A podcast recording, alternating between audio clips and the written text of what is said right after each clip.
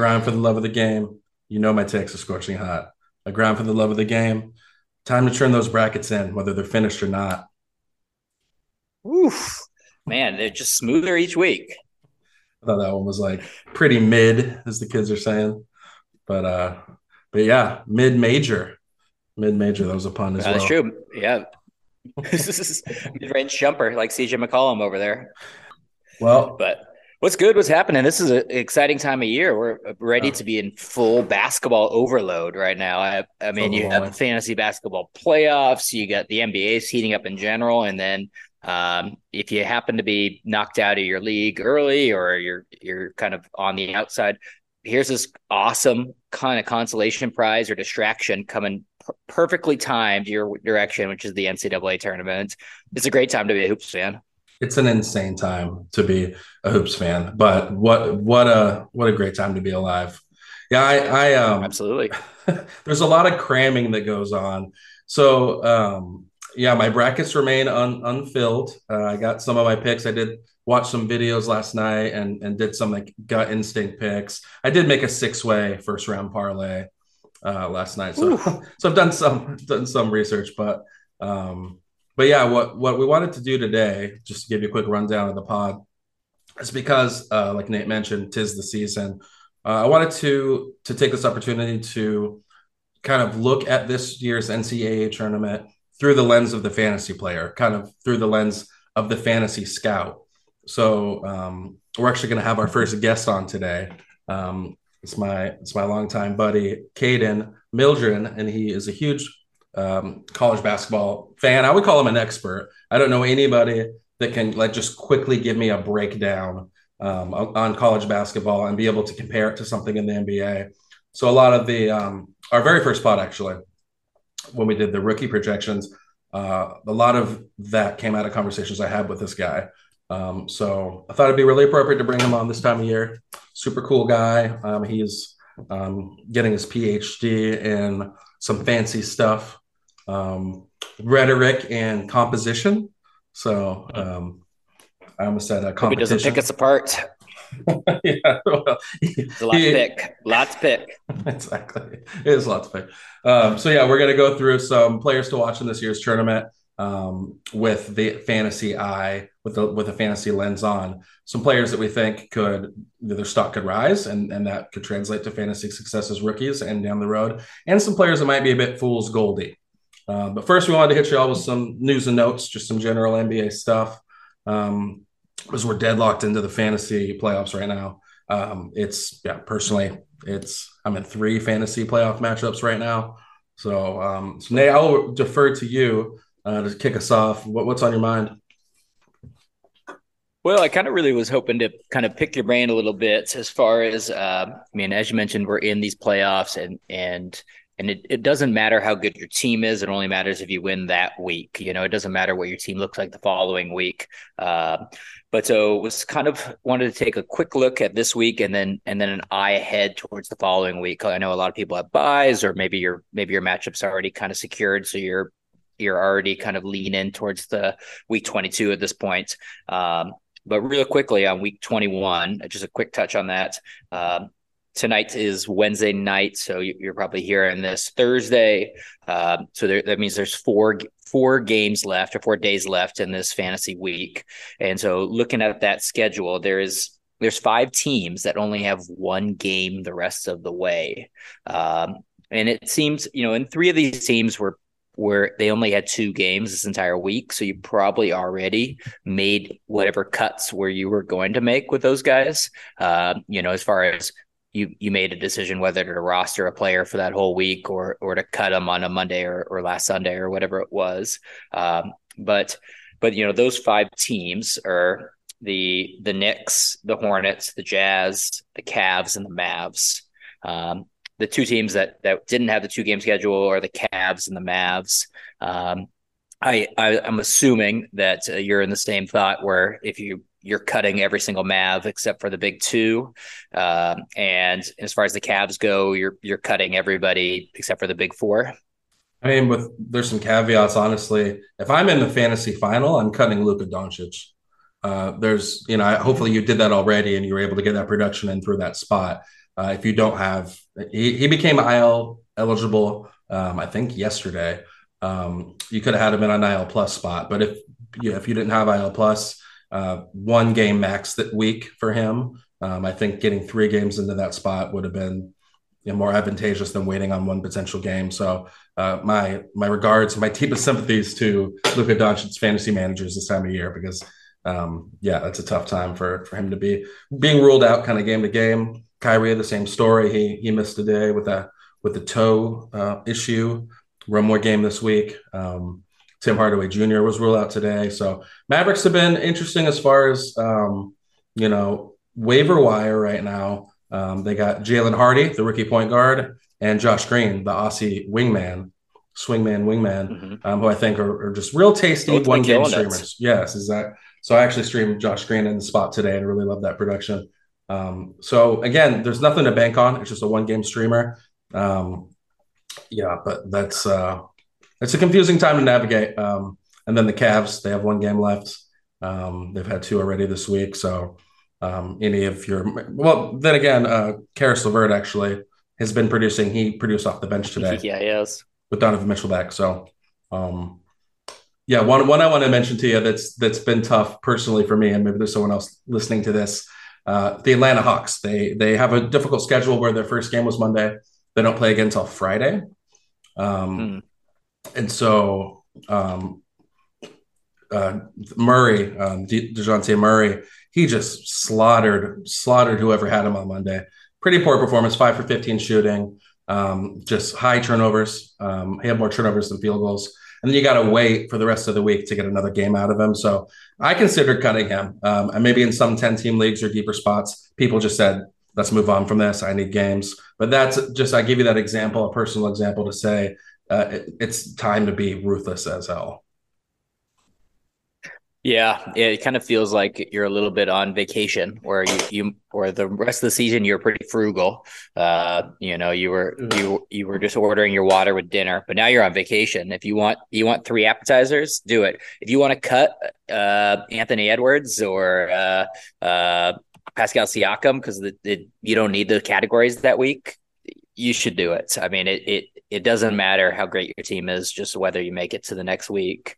Um, so moving ahead to the to week 22, uh, there's three teams that have two week schedules, and so I was curious to kind of get your input here. Um, I mean, two games in the playoffs is is brutal um, on some of those teams.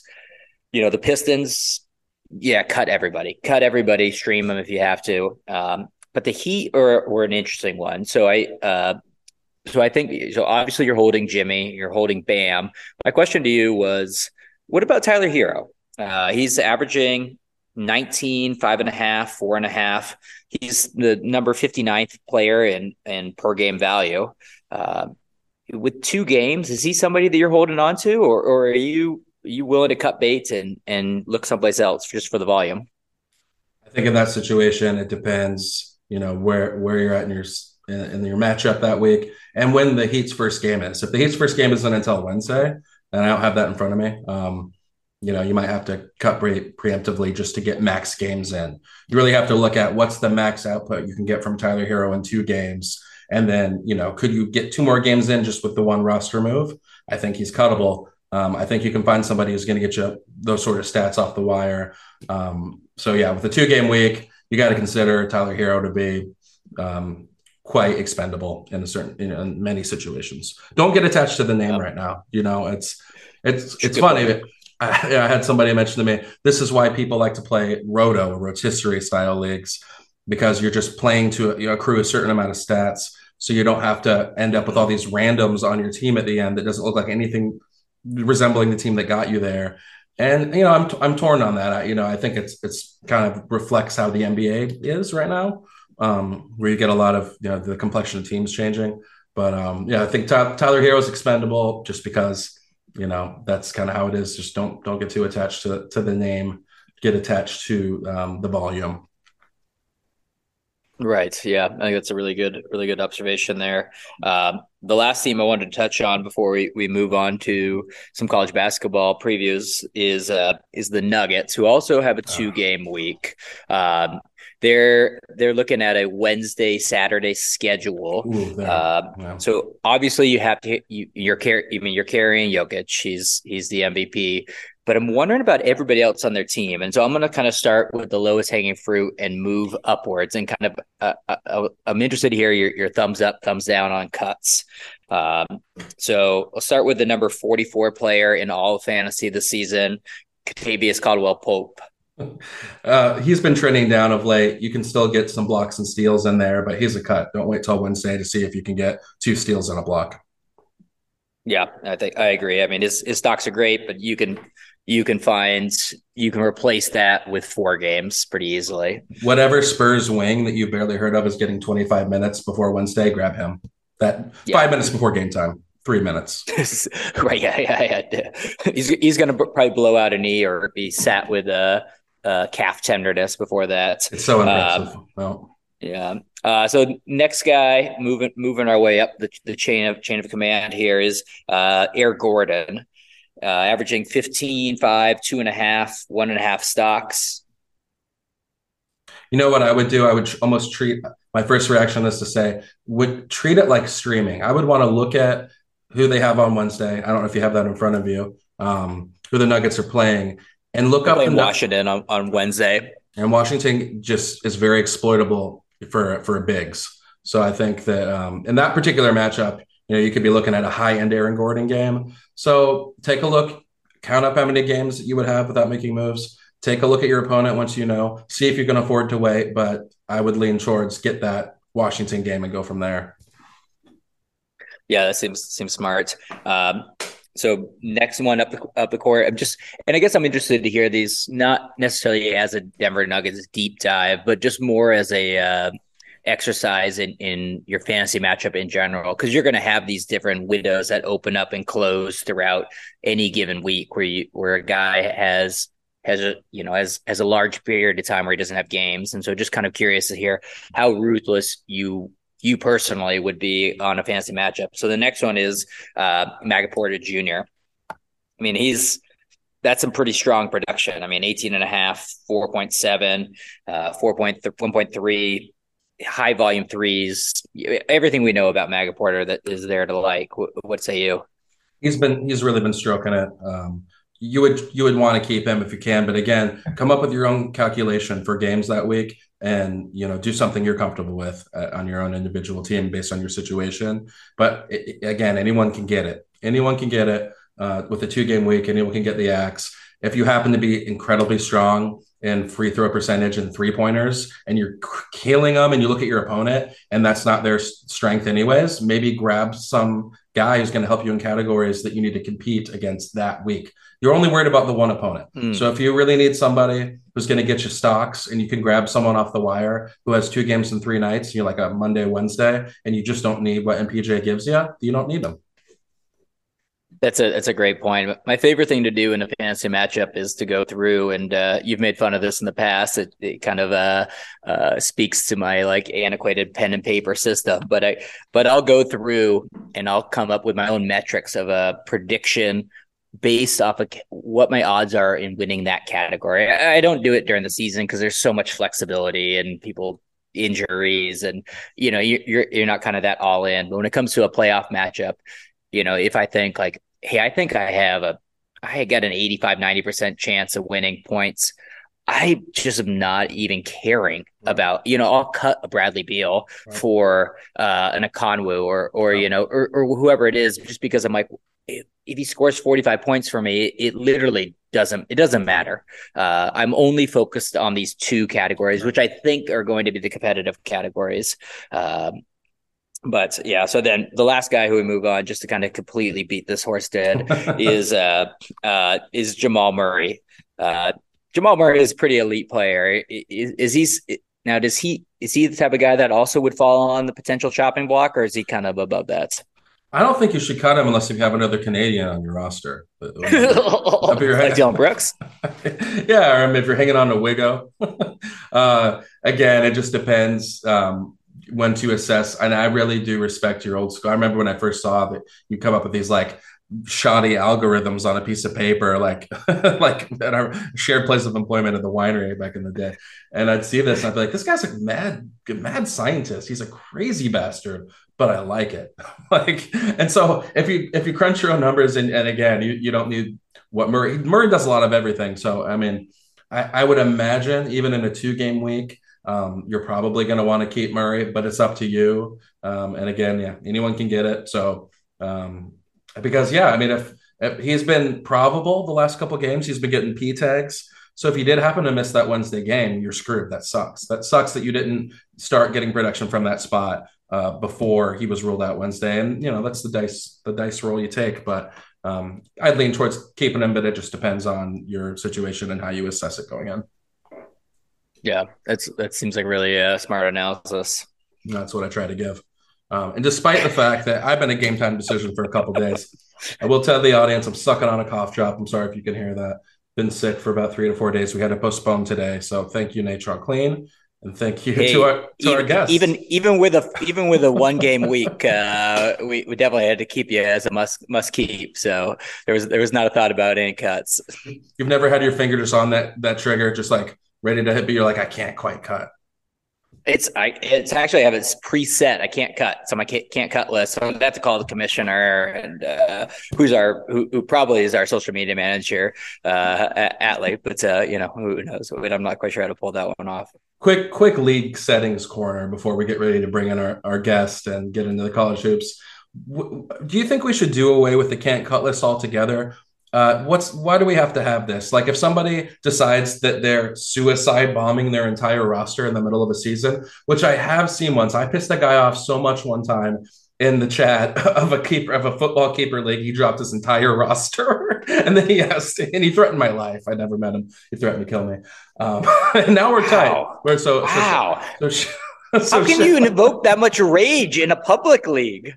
It, it was uh, it was um, uh, it's a dynasty sleeper uh, NFL league. So I I had enraged a man. I got under his skin. Uh, shout out to you, Mr. Lockhart. Um, we are we're tight now. Um, so just never give him inside secrets when you're working on trades with him. I digress. I bring this up to say, unless if you suicide bomb your entire roster, when has it ever been a problem to let somebody decide to cut a player? Have you ever seen that be a problem? Have you ever been like, especially in, in uh, our home leagues and leagues where we know the people? I get in a public league, like I actually did know a guy who was in a league where this guy was just trolling the league and he would drop literally he dropped Nikola Jokic mm. and like went 100 and then he would drop the next player and I guess that's what it's for. But you know, I know that in our league of record, you did drop Kevin Durant for Odin Speen, RIP. Uh, man, what a what a lame duck two seed that guy is. So, just wait, waiting to be picked off. I did wow. not. I did not. Throwing just shade right now. Jeez. Yeah. No, it is. It is nice at least that the Yahoo. That Yahoo. I don't know how it is in other leagues. Allows the commissioner to have that ability because there is those unique circumstances where, especially, I mean. Uh, as you're waiting for injury information for kind of waiting for some clarity. You might think like well i don't have the time to wait for this clarity before you know i, I know they're going to reevaluate this in a week but all reports that come out say that he's you know this is like a eight to ten week injury and, and like i need a win right now yeah, I think I think maybe you're right. To like have a little more flexibility on can't cut, but at least it is nice. I mean, we've, we've never been in this position before, but the commissioner does have the ability to override that, and uh, and that was a really helpful tool in this case when with Kevin Durant. So overall, as a longstanding commissioner, you would prefer it to be a setting, but something you can override rather than not exist. They can't cut to not exist. Yeah, I think it's it's I guess you it's one of those things where you kind of have to set rules for the lowest common denominator. And uh, you know, and then high competitive leagues are are frustrated about things, but really you're playing for entry level players and right. kind of to to kind of to spread some interest in the game. And you know, and I and I could see if it's your first time kind of figuring that out a little bit. So uh, I don't have a huge problem with it, but it, it is nice that you're able to override it. I saw Josh Lloyd tweet out today that you know why do we have can't cut list still, and I was like, well, you've never been in a in a league with some of the sourpusses that I played with. So you just never know when someone's ready to just torpedo their whole roster. But uh, all right, well, good news and notes. Um, we are going to get ready to to bring in our first uh, first guest in college basketball expert, expert Kaden.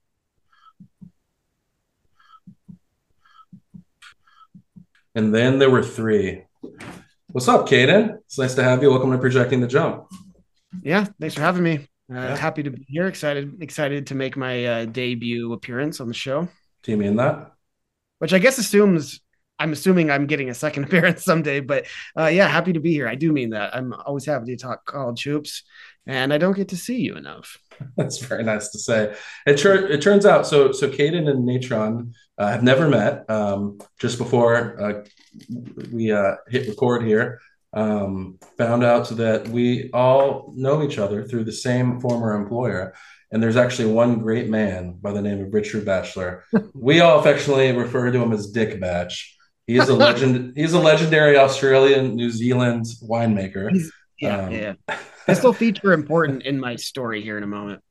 It's a anyway. So quick, so quick little rundown. So we have this. We worked at this winery in uh, rural Washington State. Beautiful location, destination winery. So they have big events. Um, it was so Kate and I worked in the tasting room. Nate worked in production. That's where we. That's where the seeds of this podcast were born but um, just a just a hoot, just a really crazy place to work. It felt like your soul was dying at times, but at the same time, it was like I don't know. There was like it was like its own thing, its own time and place. So, anyways, yeah. enter enter Richard Bachelor. What can you say about this man before we get back in the hoops?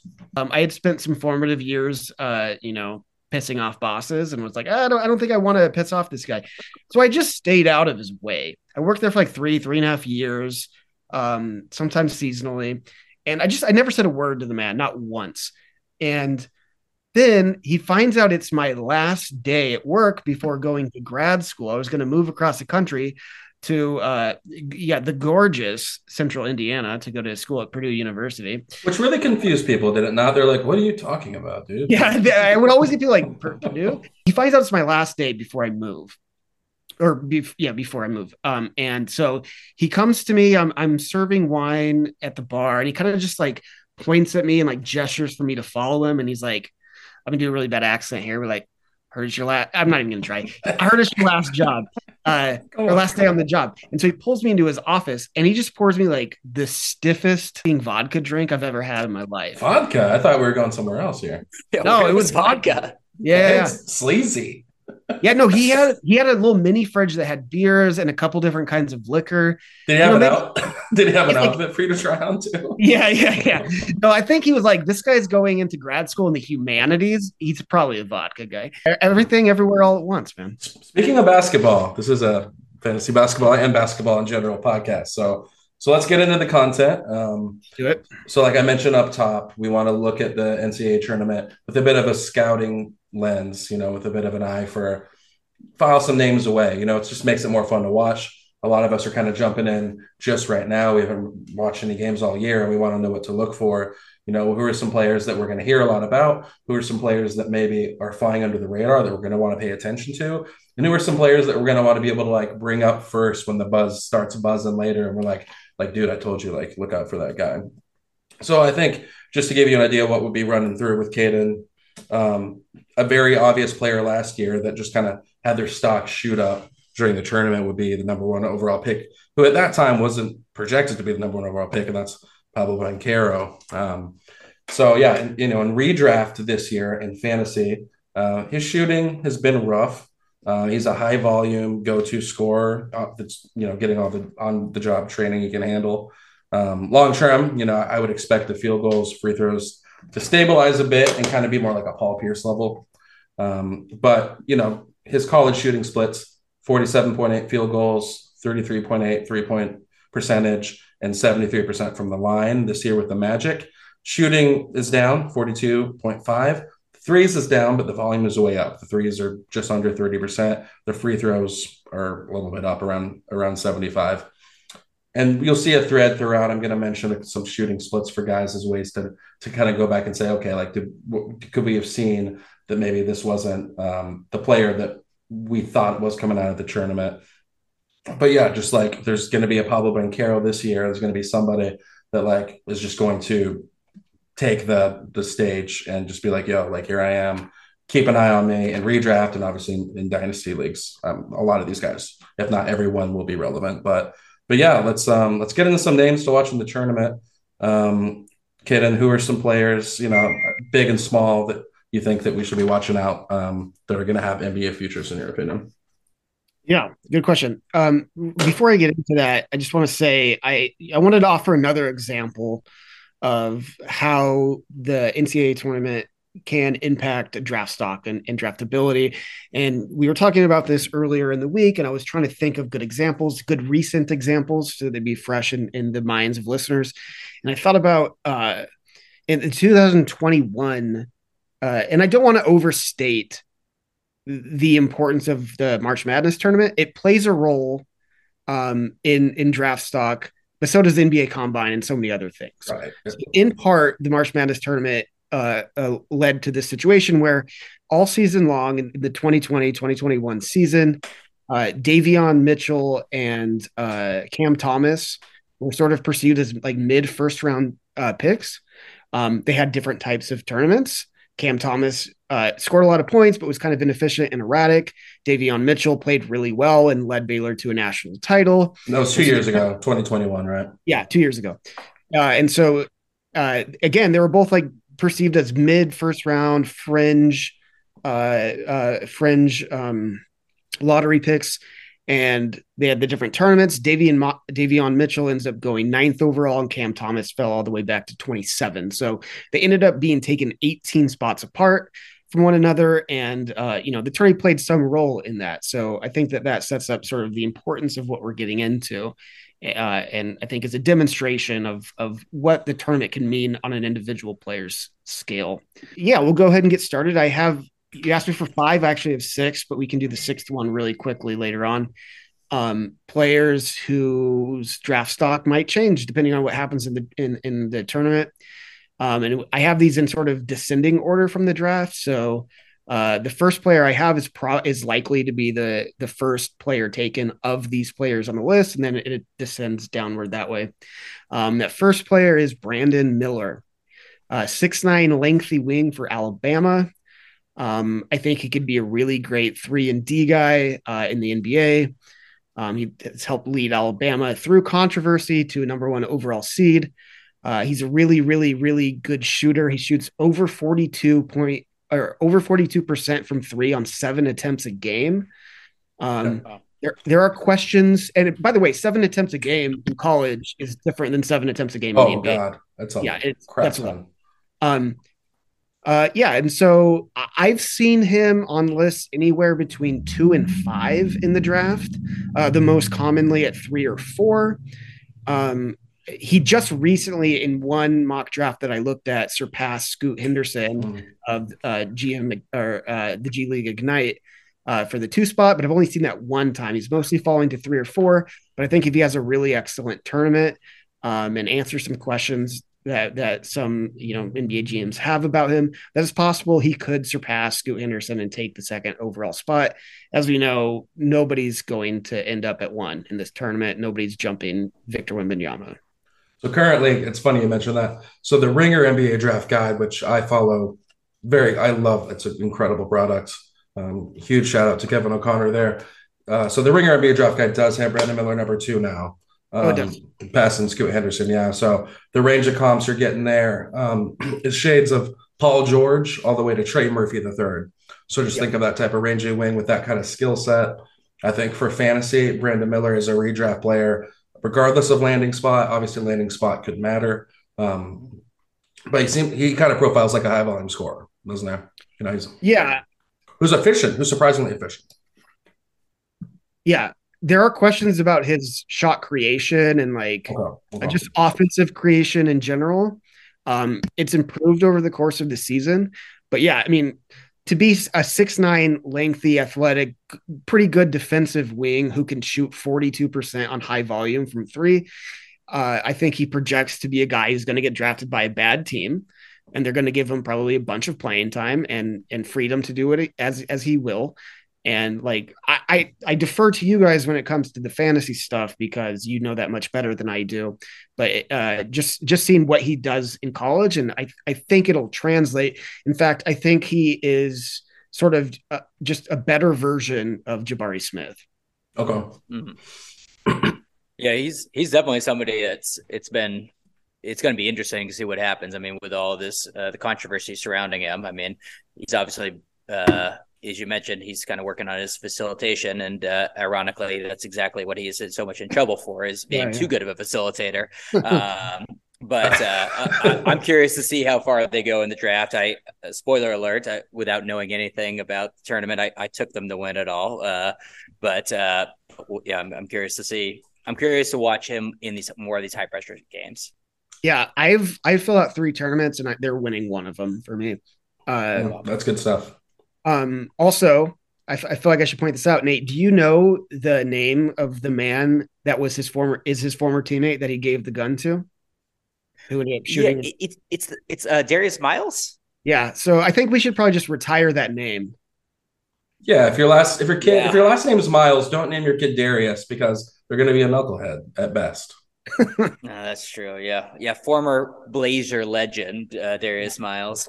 Trust me, I'm a Blazers fan too. So uh, yeah. What an era. Okay, so Brandon Miller, uh, everybody will be eyes on him. Uh, who do you got next as far as players to keep an eye on? That's draft stocks could change during this tournament. Believe it or not, it's a white guy. Okay. Um, I've got and I've got uh, six seven sharpshooter from Kansas, Gradey Dick. Wait, quick pause. Um, Kate and I'll have to check in with Nate. I don't know if you're allowed to talk about a white player on your first appearance. Is he allowed? Is this permittable? uh, we talked about we've talked about Mason Plumlee quite a bit on the pod, so uh, oh, re- the precedent has been set. Okay, fair enough. Recently, we'll recently left-handed Mason Plumlee. Oh, um, yeah, Gradey Dick. Um, I've seen him uh, anywhere from like six to like twelve, so there's a range there. It's going to depend on need but he has uh, like a tangible deliverable skill that is valuable to NBA teams, and that's that he's really good at shooting three pointers. Who he play um, for? He played for Kansas. Yeah, the Jayhawk. Um, I was talking to Jamie the other day, and I was saying my comp for Gradey Dick is like Kevin Huerter. Um, he's they, they're a similar build. They're really good three point shooters, and then just every once in a while, they just they just bam one on someone, you just know. On you. They just remind you that, oh yeah, I'm white and, and I shoot threes, but I'm still one of the best athletes in the world. Right, right. Um, uh, and he, he does it every once in a while. So he is uh, he's a freshman. He's he's a forty percent three point shooter on six attempts a game. Uh, he has you know I think he has some defensive and playmaking upside. Uh, that you know there are moments that look promising. Um, I think he's going to he's kind of a plug and play guy. Like he can sort of fit on any team because he's got size and he's like a really good three point shooter. So he can go out and be a catch and shoot three point shooter, you know, all uh, you know, JJ Redick or something. Um, and so uh, I think he can kind of end up anywhere. So if if some team really values that, they might take him as early as like six. But if he goes in like you know doesn't have a very good shooting performance in, in the tournament. Maybe he falls a little bit. I think he would be really great on a team like uh, the Indiana Pacers. Yep. Uh, Tyrese Haliburton is yep. drawing a lot of attention kicking out. And now you have, you know, they still have Buddy Hield, right? Yeah, yeah, they do. Buddy Hield, you got Bennedict Mathurin, and now you got Gradey Dick. Like, a great a lot of sharpshooters on the perimeter. And the fact that, and on brand for Natron Clean, on the fact that Gradey Dick looks like an insurance salesman already at age 19 definitely helps with the Pacers thing. Um, so I did a little recon on Gradey Dick for fantasy, especially in redraft.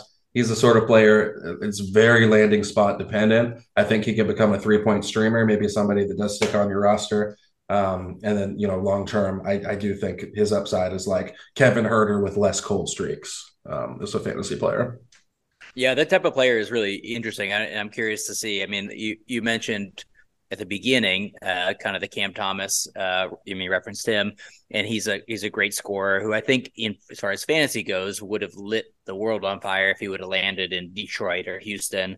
Um, but then when he falls to a stacked team, you know all of those attributes that he brings you know we're hardly reaping the benefits of as a manager but a guy who could be who can fit onto any team even a really quality team um, kind of and play some minutes from from night one is really uh, intriguing for a redraft league. I mean we saw that with herb jones uh, you know obviously he brought brings the defensive element of it but just a guy who's able to play consistent minutes and you know if he if you're mentioning i mean if he's able to shoot that well, then then he can kind of play for any team.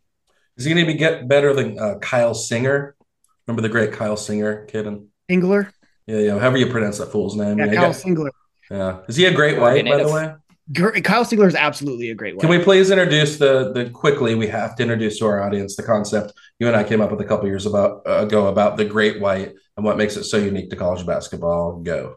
So to me, uh, a great white is a white basketball player who so, yeah you, now you're really you're really forcing me to get really into the race stuff here. Let's do this. it's a white basketball player who i would say has to play at least three seasons in college basketball.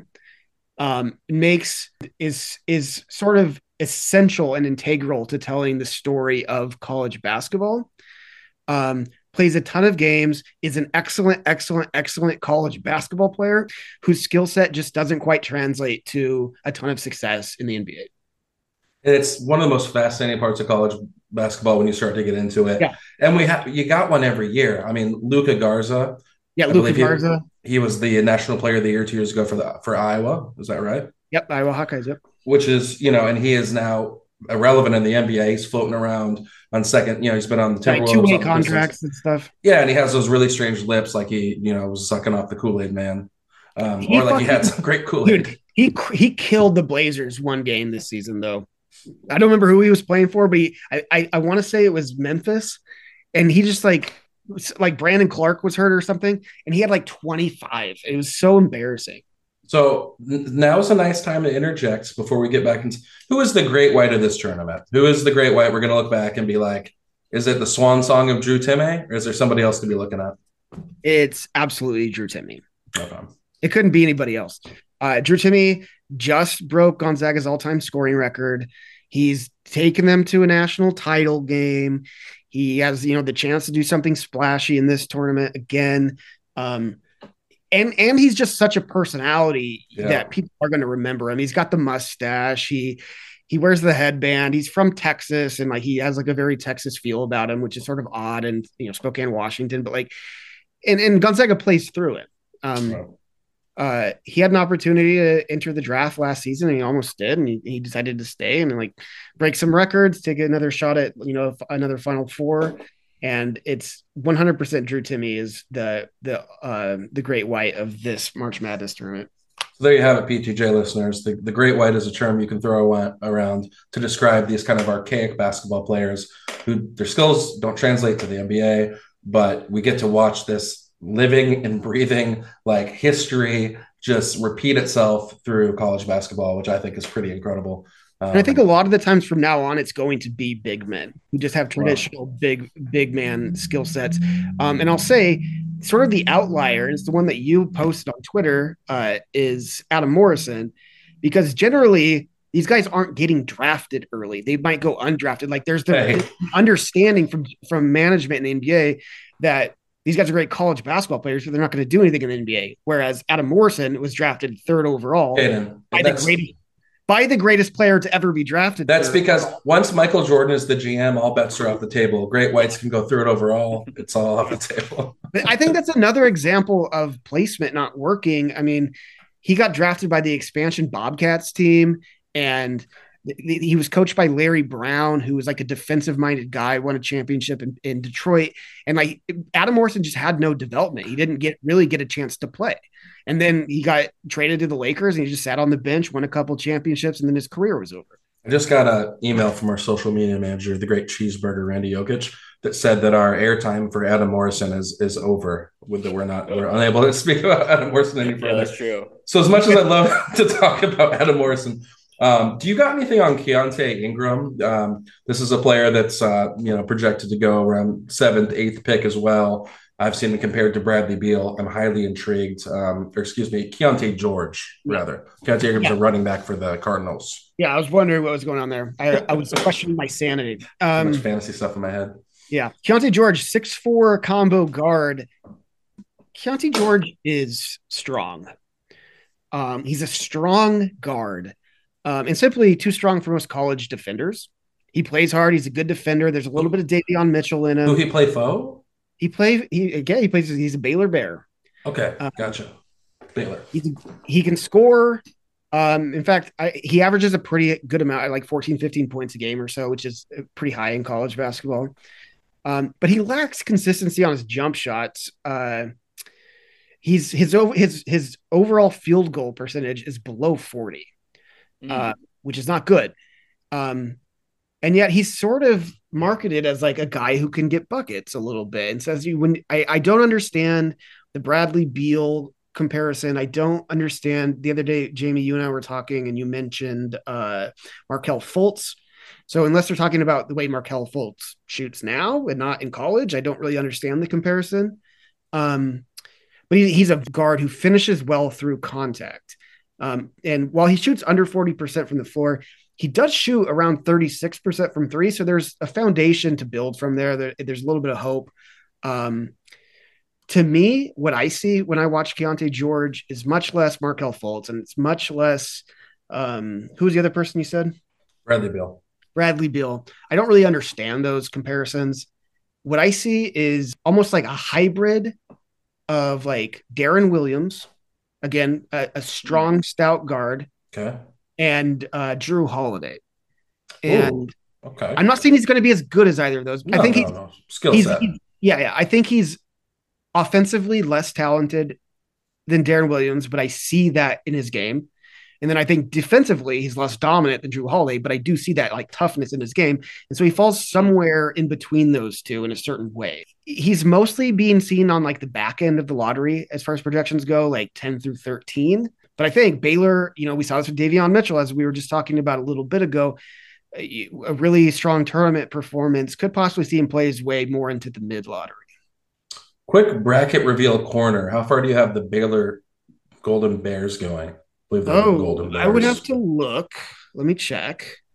Do you guys want to chat about what I just said while I locate my my uh, bracket? Then yeah, it's, it is curious. I mean, those those uh, comps that you kind of gave, who who all have pretty good defensive chops. Uh, you know, everything I've kind of have heard about Baylor Bears as far as their, um, I don't think they have any gold uh, in Waco or, or not, but um, the is the is the defensive element of that team has kind of been lacking, and so I, I guess I'm, I'm curious to to hear. I mean, if if I mean, if the guys you're referencing are all pretty good defensive players.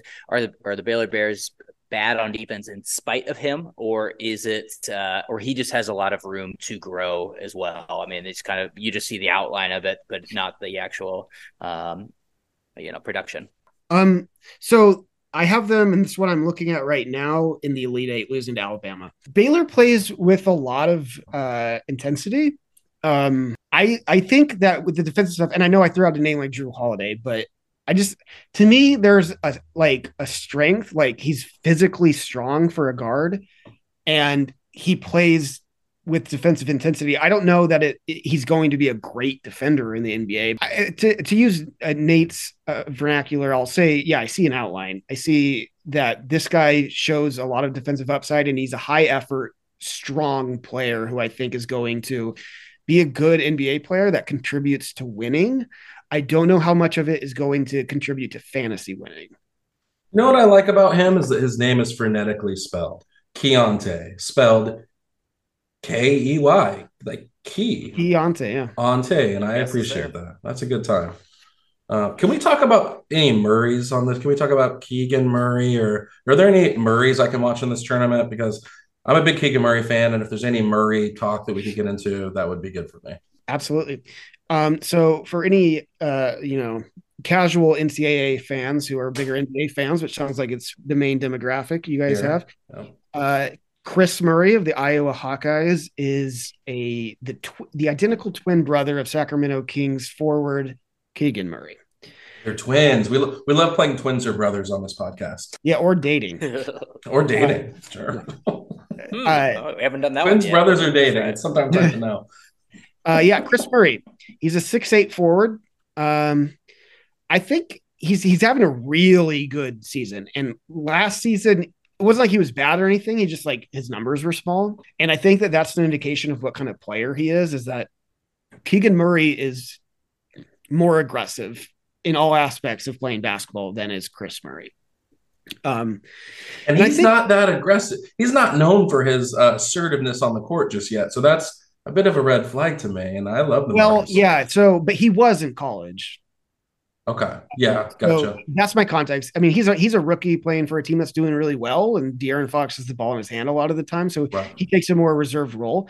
I think Kris Murray is going to have a very similar role to what Keegan Murray has in the NBA, and I think Gotcha. he might just benefit from the success that his twin brother is is is um, enjoying, and uh, that the Sacramento Kings are enjoying. So again, like the I I get people that ask like they seem like really similar players and obviously the exact same size and similar skill sets. Why is one being taken fourth and one being like a mid first round pick? And that's that's just part of it. Is he's he's he's not as assertive as his brother was in college, which is not a bad thing. And what I mean to say is like he doesn't force the issue offensively. He lets the game, he plays within the within the natural flow of the game. Um, and I think what both Murrays have is that uh, they're both high IQ basketball players. They kind of just play the game the right way, and there's a benefit to that that is is difficult to put into any sort of metric. Is this a Big 12 bias on your part? Just have to check for bias. Yeah, I the Big 12 is my it's Big 10, but yeah, the Big 10 is my is my favorite conference for college. You don't got 12?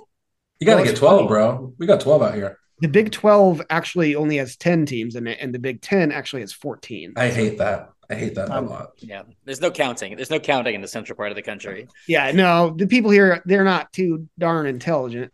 That's really um, rude, man. You should so take that here- back.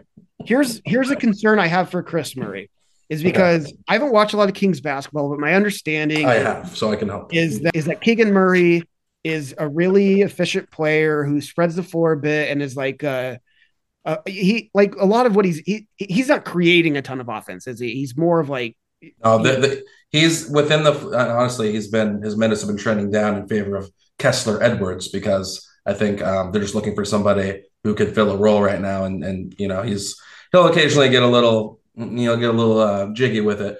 Um, not like Will Smith, but uh, you know, Yeah. not like not like slapping Chris Rock or anything, but like so so one concern I have is he's that's real taken a, analysis, by the way. he's taken a, a much bigger role this year and he's responded really well. He's first team all Big Ten. You know, like I, no critiques there. But uh, upon he has doubled his three point attempts from last season. So the volume has doubled and his percentage has dropped from 39 to 34. So it's a significant decrease. Conversely, when his brother Keegan Murray, the season prior, tripled his attempts from the season before that, he actually jumped from 30% to 40%. Wow. So that, here's a there, there's a trending in 15 percentage points between those uh, in terms of in terms of change. Um, the other thing is he's an older player. He's 22 years old. As was his brother. His brother's a year was a year younger a year ago. Um, but yeah, so it's it's a little bit of an older player, and you're seeing a little bit of a decrease in three point percentage. But maybe you can attribute that to the fact that his brother's not there anymore, and he's taking more contested looks or whatever, and the game opens up a bit in the NBA, and maybe 34 is not such a bad percentage. Um, it's it's you'd like it to be higher, but so there there's been that dip that that has coincided with uh, a, a raise in a rise in volume. Gotcha. Good stats, Mr. Milliren. I got to jump in. Quick question, then I got a comment, then we got to move on. Sorry if how- I'm being verbose. Oh, you're good. Uh, how far do you? How long do you think folks will have to watch Kris Murray in the tournament? Uh, meaning, how far do you have Iowa going?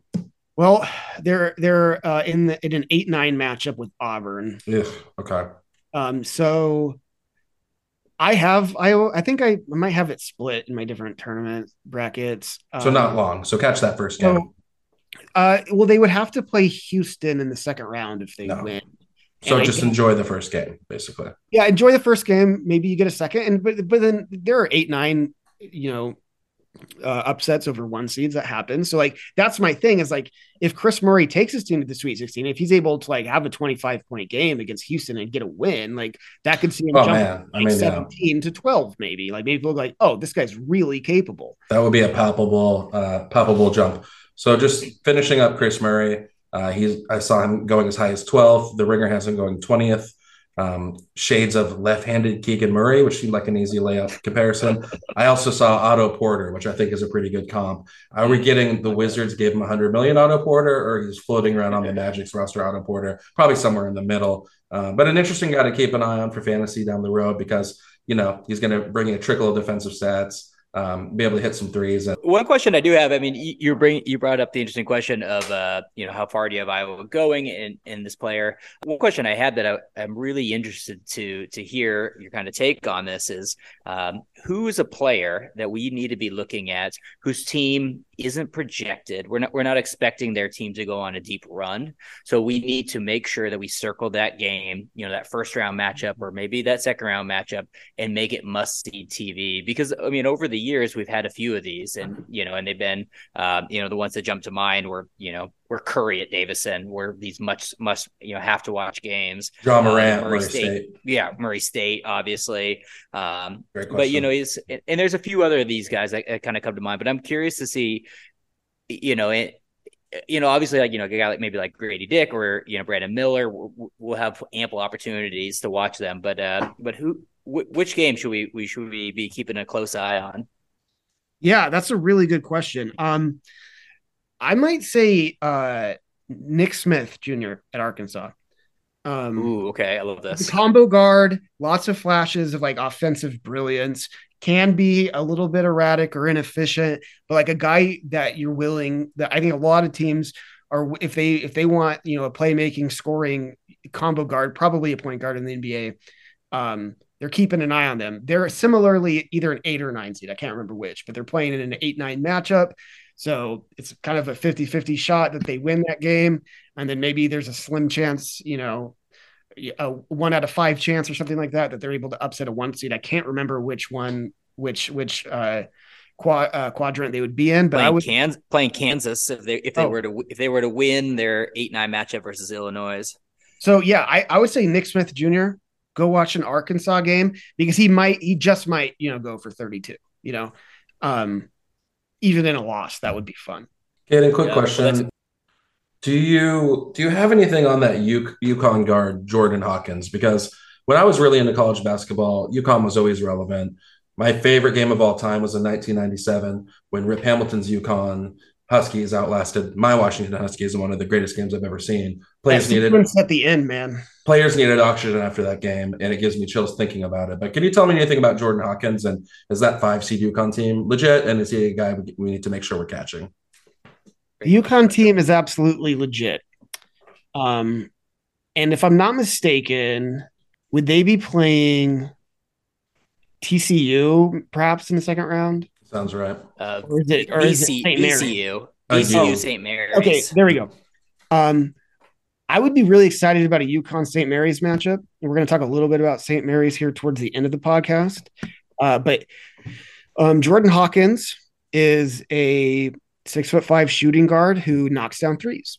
He's averaging 60. He had a pretty quiet freshman season. He's averaging 16 a game, uh, shooting the ball at 38% at, at around eight attempts a game, which, as we've established, that's a high number for college basketball.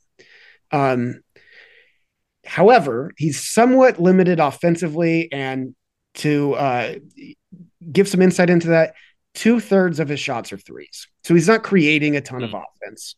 Um, so he's he's he's he's sort of being seen right now where I'm seeing him in most mock drafts as an end of the first round kind of guy. But I think if they can have a run, if they have a Sweet 16, Elite Eight run, and he can demonstrate playmaking ability in that run, it's still probably not going to be like NBA ready playmaking ability, but it shows up, it shows promise. Um, and he could show up in some big wins. I think he could jump from being somebody who's more like being seen around like 25 to 27 and maybe move his way into the mid to later teens. That's that's really interesting. So potentially, potentially somebody, i- if we're looking at for next season drafting, that uh, not somebody to target in our in our drafts, but maybe to keep an eye on as as usage kind of uh, dictates. Then, yeah, what I saw as far as his um, comp range was anywhere from Rip Hamilton. Again, there's a school connection. Um, so that could have been a lazy one to, to Max Strus, your boy, Max Strus. Oh. So that so that's a classic streamer. Um, so you know maybe as a rookie, we're looking at somebody who can come in and get a little bit of scoring in the right role, but it's not going to stick on your roster all year. Uh, but that's quite the range for a prospect there. Yeah, I mean it's one of those things, and you you and I talked about this, Jamie. Uh, uh, you know, somebody took took a, a shot way higher than what was expected on uh, Kevin Huerter, right? Mm-hmm, mm-hmm. He got drafted like what 19th overall. Number 19, yeah he was sort of seen as maybe more like late first, early second. And so if he has a good performance and the team just like really likes what they think they see in this young shooter who, you know, can maybe possibly end up developing some playmaking ability uh, that, you know, they could take a swing on him. Um, like I think it's not totally impossible that if he has a really good tournament, some team looks at him and sees shades of Jordan Poole.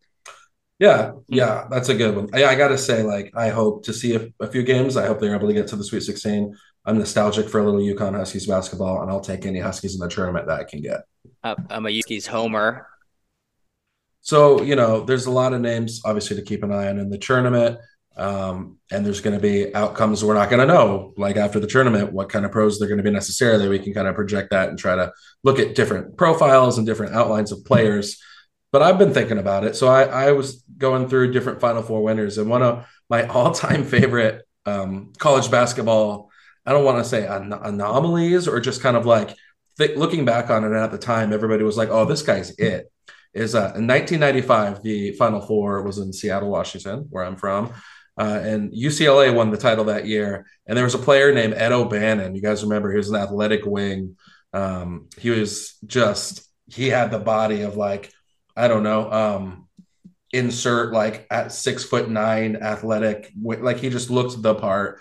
Um, I thought he was going to be a star. I mean, I was a kid, but um, I was a huge Ed O'Bannon fan. He was the ninth overall pick. Um, and he was out of the NBA within two years. Uh, that team, that UCL team, won the national title. Uh, it actually featured a prominent towel waver by the name of Bob Myers, who uh, became the GM and president of the Golden State Warriors. But um, just you know, some things you can't really profile. So he he had a knee injury at one point during college. Um, and later, when his career ended, he was he was kind of going over it with with a reporter, and he said it wasn't the injury; it was his confidence. He said, "In the beginning of my career, I missed some shots, got pulled from games, it affected my defense, and I lost all my confidence." Um, and a teammate once said about the great Armen Gilliam uh, once said that he's a guy who just didn't find his niche in the NBA. He wasn't in the right situation to grow and develop. He never got the opportunity to prove what he could do. So basically, he gets thrust into the you know a situation in the NBA right away where he's not he's not producing. He loses his confidence, and all of a sudden, you know, he's uh, you know he's washing cars or selling cars or whatever he was doing. Uh, you know, within two years. So just goes to show that some of this stuff isn't all. It, it's you know he had all the measurables. He was the um, most outstanding player from the tournament. Uh, his stats were great. His shooting percentages, he was 53.3% from the field. Um, so, you know, he he looked the part and he just he just didn't have the mental component. So I thought that was kind of interesting. Uh, another player more recently that uh, was supposed to be a hit in the NBA um, was Jarrett Culver. Jarrett Culver was the Big Ten Player of the Year at Texas Tech. Uh, he was the Great sixth. Shorts. Yeah, yeah. they are nice shorts. Uh, yeah, a good, they're, a, they're about an inch or so shorter than the average player, and I've appreciated that true. about yeah. him, and so I've always rooted for him for that reason. I think uh, I think Bob Bob Knight coached them for a minute back back into relevancy. Um, mm-hmm. But yeah, he was the sixth overall pick uh, in, the, in, the, 2019 draft. Uh, he was immediately traded to the Timberwolves by the Suns for Dario Saric and the 11th pick. But so this is kind of the stage. Uh, they uh, Texas Tech had just lost the first round of their conference tournament. Uh, they ended up a three seed in the NCAA tournament. They made it all the way to the title game, and they lost to Virginia in overtime. Um, he had great what I call popcorn numbers in the tournament, which was just 18.5 points, 6.8 rebounds, 4.2 dimes in six games. So that yeah, that's pretty tempting. Um, but the red flag was he was a god awful shooter. So in two seasons uh, in college, he just never developed as a shooter. He didn't. He was, he technically is athletic, but he was um, a really good defensive player in college. Yeah. And so, Kaden, I wanted to ask you this. I wanted to ask you. So, Jarrett Culver, he is he, some of these players are just great college basketball players, and they're just missing a component. Is it is it some is it always tangible, something that we can detect, or just sometimes we're just they're just not going to translate for whatever reason, and we're just gonna we're just gonna miss that one. I mean, I don't think it's a perfect science. Um, so there's no uh, equation you can plug in to do it. You have people who are really, really talented at scouting for any anything from the eye test to all of these various metrics. But I think part of it is when you're taking guys early in a draft, and this is why we have so many busts, is there's a lot of drafting teenagers based on perceived potential. And so you're taking a 19 year old kid based on, like, let me give you for an example. Someone I thought sincerely was going to be a star in the NBA, and you guys can laugh at me. He was not, is Michael Kidd Gilchrist. Oh, yeah, I mean, that was quite, yeah, like consensus opinion. An incredibly athletic guy. Right and the the perception was like, oh, he's 19. We can help him develop his jump shot. He's the most athletic player in this draft. There's so much there to work from. And it just didn't work out for whatever reason. I don't know how much how many hours he spent at the gym. There might be like a subjective personal issue there, or it might just be like it just didn't didn't ever end up working out. I think getting drafted by the Bobcats is is not help, you know helpful in uh, in it's not know? great for development. No, the right, Bobcats so there's, there's the landing spots. There's culture. Yeah. I think you know something I feel really good about being a Blazers fan is like even if we're not ever going to like ascend to where I want us to, is like I think a huge part for why a guy like Anthony Simons, who's drafted like 24th overall, is really good is like he's got a really, really good mentor in Damian Lillard, and he had right. a really good mentor in CJ McCollum for a long time. And that's why I feel good about Shaedon Sharpe developing. So I think there's it's a confluence of so many things that go into whether a, you know a player turns out or not. Sometimes, you know, and, and again, I'll, I'll I'll I'll state it again. These guys getting drafted in the top 10 are being drafted on potential. We see something in you that we hope we can develop and something will come from. Some of them have already very tangible things, like I talked about with Gradey Dick, right? Like it would be really surprising if he came to the NBA and just like couldn't shoot threes because he's just already really good at it. But then, and I mentioned Nick Smith Jr., like he's a little bit erratic, but he shows flashes of brilliance. If he ends up in the right place, he could become, you know, future all star. And if mm-hmm. he ends up, you know, getting drafted somewhere else and go into strip clubs with James Harden, maybe he won't. Who knows? Uh, so I, I, think there's there's so much that goes into it that isn't just uh, individual basketball analysis. Um, I don't know if that's a No, that's that's a really nice overarching synopsis of what I was looking for. You know, I, it'll be interesting to revisit some of these players when they do have landing spots in the summer. Um, so this pod will be something that I'll use as uh, a springboard to come up with something else that we can talk about um, once we have more information. Um, but yeah, that's a, that's a really nice synopsis, and I, and I, I like the comparison. Ken Gilchrist, Jarrett Culver, yeah, they kind of a little something in common in college. Their athletic ability, their defense um, can really um, mask some of the shooting deficiencies, and then the landing spot never helps. I mean, Jarrett Culver did have a young Andrew Wiggins to mentor him, and that didn't work out, unfortunately. Yeah, so, yeah, yeah. So, um, but yeah, so that's that's what I had, Kaden. I'll kick it back to you. I know you had kind of a, a quick hitting segment we wanted to to run through with us. Yeah, so we've been talking about players, you know, to watch, you know, at, from a fantasy perspective where they might get drafted, but I want to just talk college basketball should be appreciated for the sake of college basketball. And as somebody who's watching dozens and dozens and dozens and dozens of college basketball games every year. I have five players who I'd like to offer uh, just to present to say, please watch uh, at least one game for this that that this team that this person is playing. These are guys I've specifically chosen who are probably never going to play a college basketball game again after the season and who are probably not going to have any sort of real NBA career. I just want you the listener to go and appreciate these guys for what they are because college basketball is fun, even if they're not going to end up being NBA stars. So that's sort of the setup here.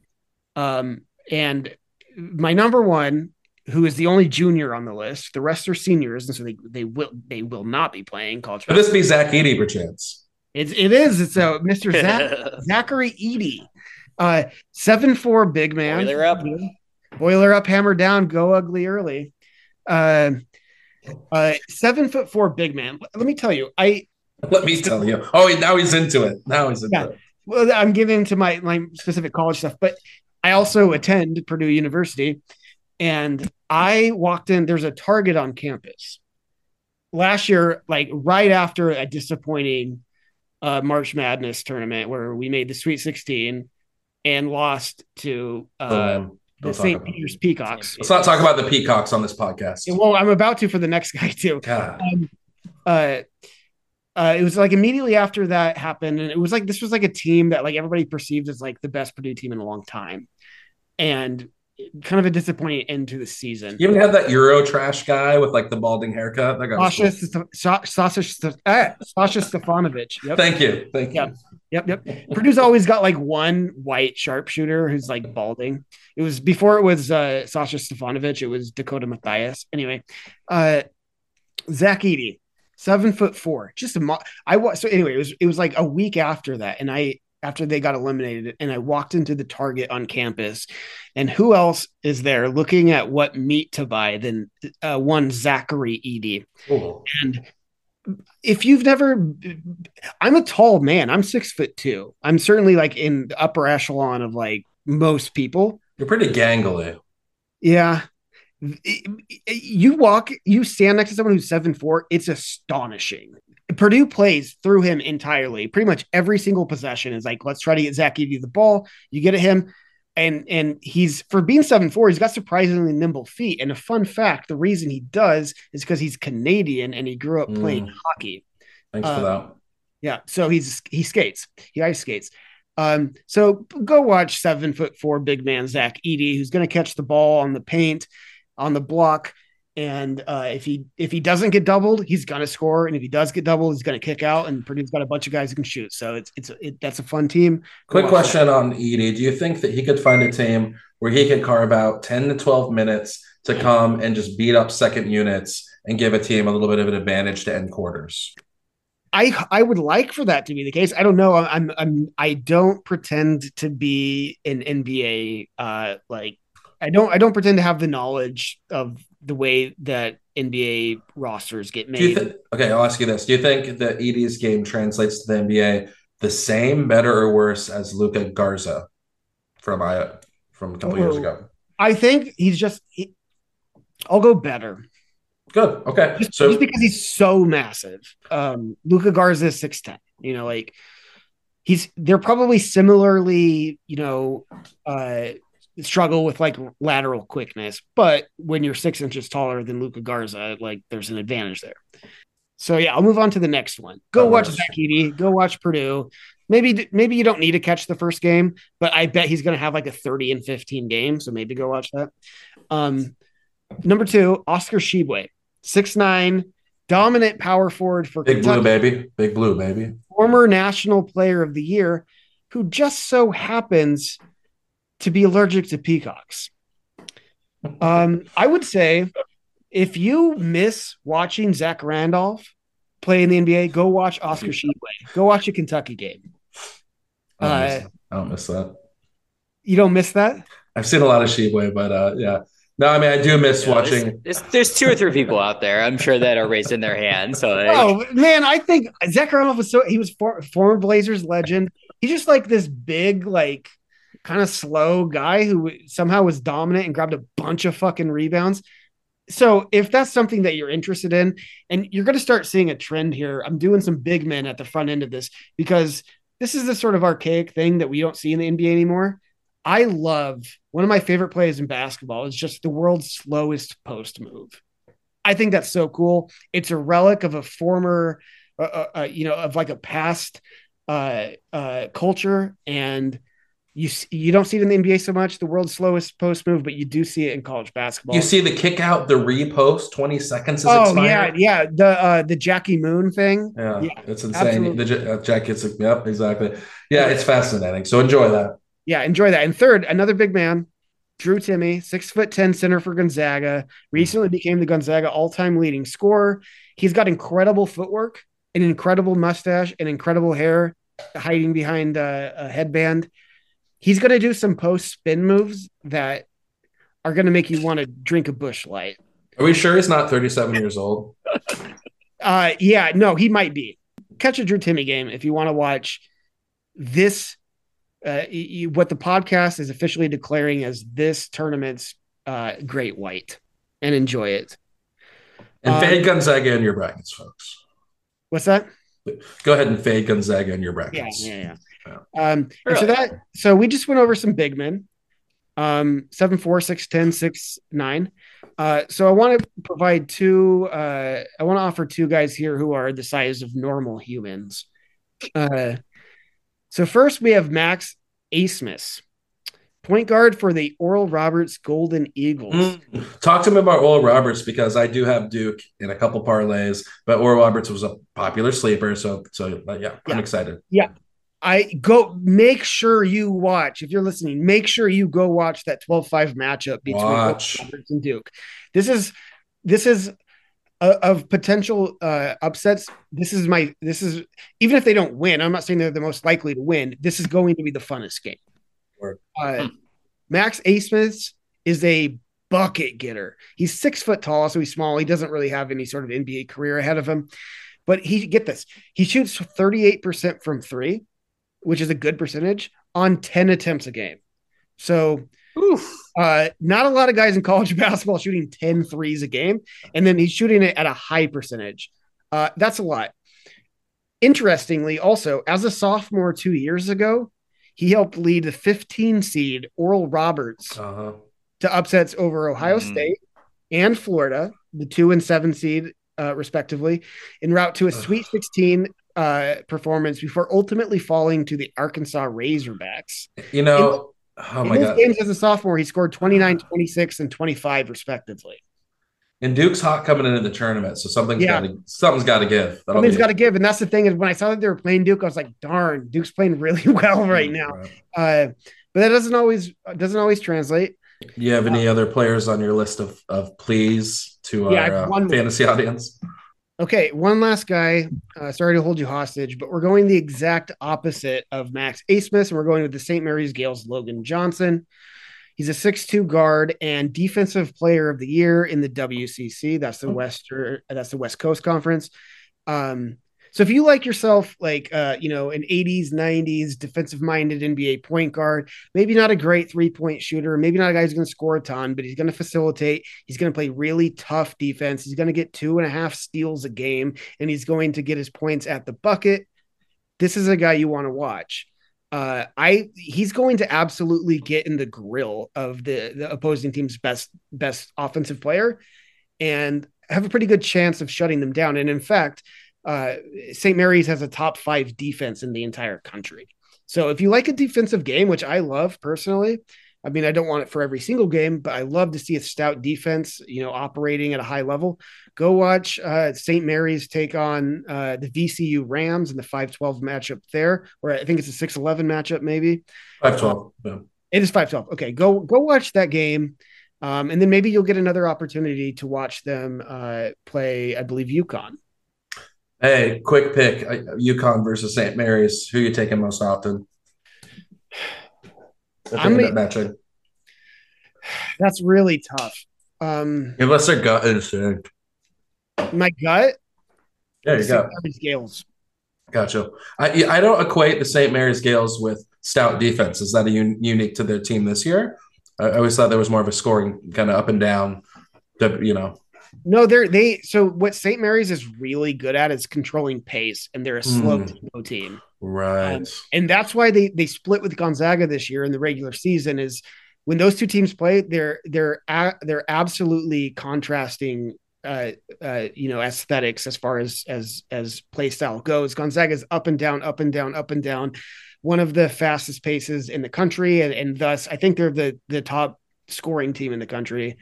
Um, and St. Mary's, even if they're not always excellent defensively, they play at a slow pace and they try to they operate in in the half court. Um, and they have a really really good defense this year. Um, and so if you like a game that gets slowed down a little bit, last year St. Mary's, uh, you know, beat the Indiana Hoosiers in the first round by about 20 points because they just controlled the pace so well. Um, so have, if they're able to do that, they they have a co WCC Player of the Year with Drew Timme, so that's saying something. And yeah. they have the Defensive Player of the Year. I think they could make a legit Sweet 16 run. Speaking of the Indiana Hoosiers, uh, the the 12-4 matchup against Kent State, that's one to keep an eye on. I know the line is spotting Kent State four points, and I've gobbled that up. I think uh, from everything I've I've read and, and looked into, that's going to be a highly competitive game. And I think as a four, Indiana is vulnerable to Kent State. Yeah, I would agree. Um, one thing is Indiana, they swept Purdue this season, by the way, which is interesting. It's not saying much. Well, Purdue's a one seed. uh, a thing is is Indiana has a really really strong front court. Through back court, not as much.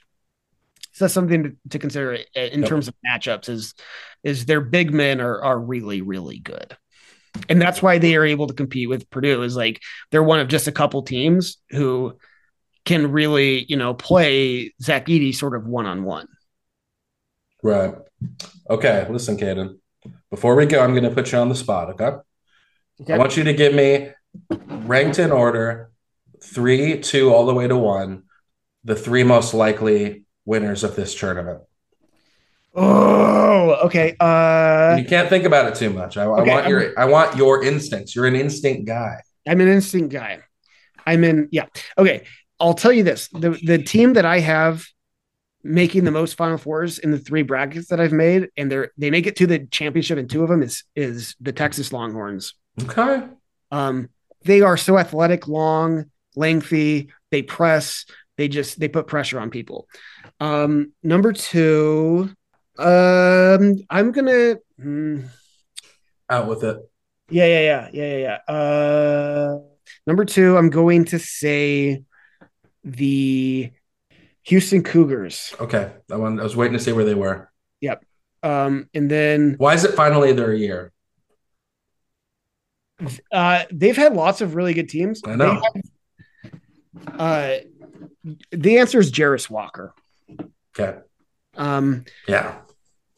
Uh, and then and then um, I'm gonna go with my final one just because I'm obligated because I am who I am and I go to school where I do. I'm gonna say you. Um, and I want to shout throw a quick plug really quick. I think Matt Painter, and I've thought about this before I ever came to Purdue, before I was ever a fan, is probably the best coach in the entire country at recruiting guys who are exceptional at being in the right place at the right time and making the right play. Word. Okay, that's the only plug you get. I always thought he looked kind of weird, but I guess he does look kind of weird. that's okay. a lot of us he doesn't. He doesn't look as weird as Purdue Pete, who was recently named the second creepiest college mascot. So. okay. All right. Well, hey, I I, I want to get us out of here because. Uh, this is going to be a, really fun editing project for me tonight. Um, I want to make sure that this is out for people to listen to tomorrow. So I will be slicing and dicing while drinking some more green tea. Um, so, Natron, you got any uh, burning questions or thoughts about the tournament coming up? No, I'm excited. Is a good week to be a sports fan, and it was nice to get a little primer here with you t- uh, tonight. And uh, um, I'm cir- going to be circling a few games at this point and kind of uh, checking out a few different matchups. So I appreciate all the insights.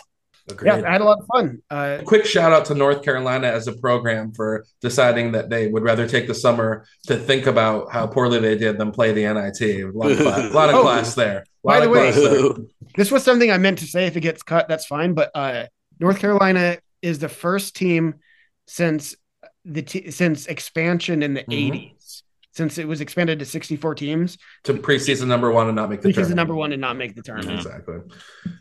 Exactly. Well, we got a lot. We got a lot, gentlemen, um, on our hands, and it's all fun stuff.